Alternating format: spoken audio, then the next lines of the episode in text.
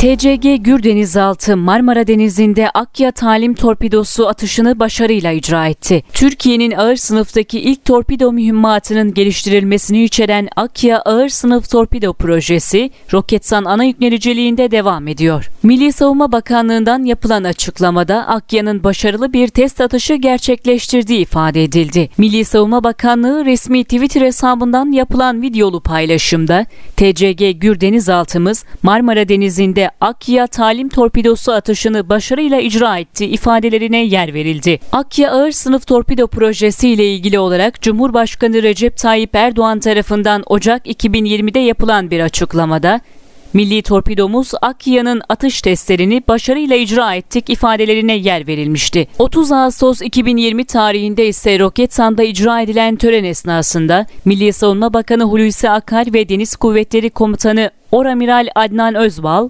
Akya torpidosu MOKAP'ı üzerinden Cumhurbaşkanı Recep Tayyip Erdoğan'a bir bilgilendirmede bulunmuştu. Akya'nın geliştirme faaliyetleri başarılı geri beslemeler alınarak devam ediyor.